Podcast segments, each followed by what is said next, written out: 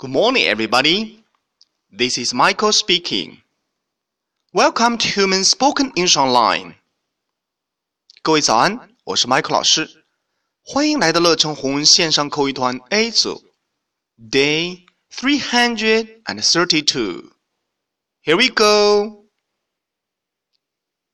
在课堂上，小萌用着自己的钢笔写字，用着用着不显了。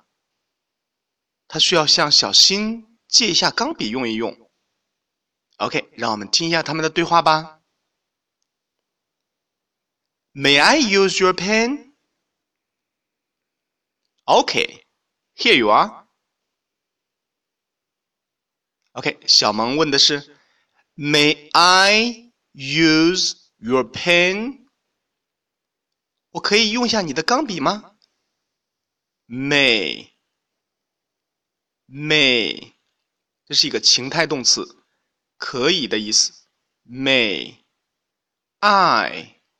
我 ，use，use， 嗯，非常好的一个动词，使用 ，use。Your pen，your pen， 你的钢笔。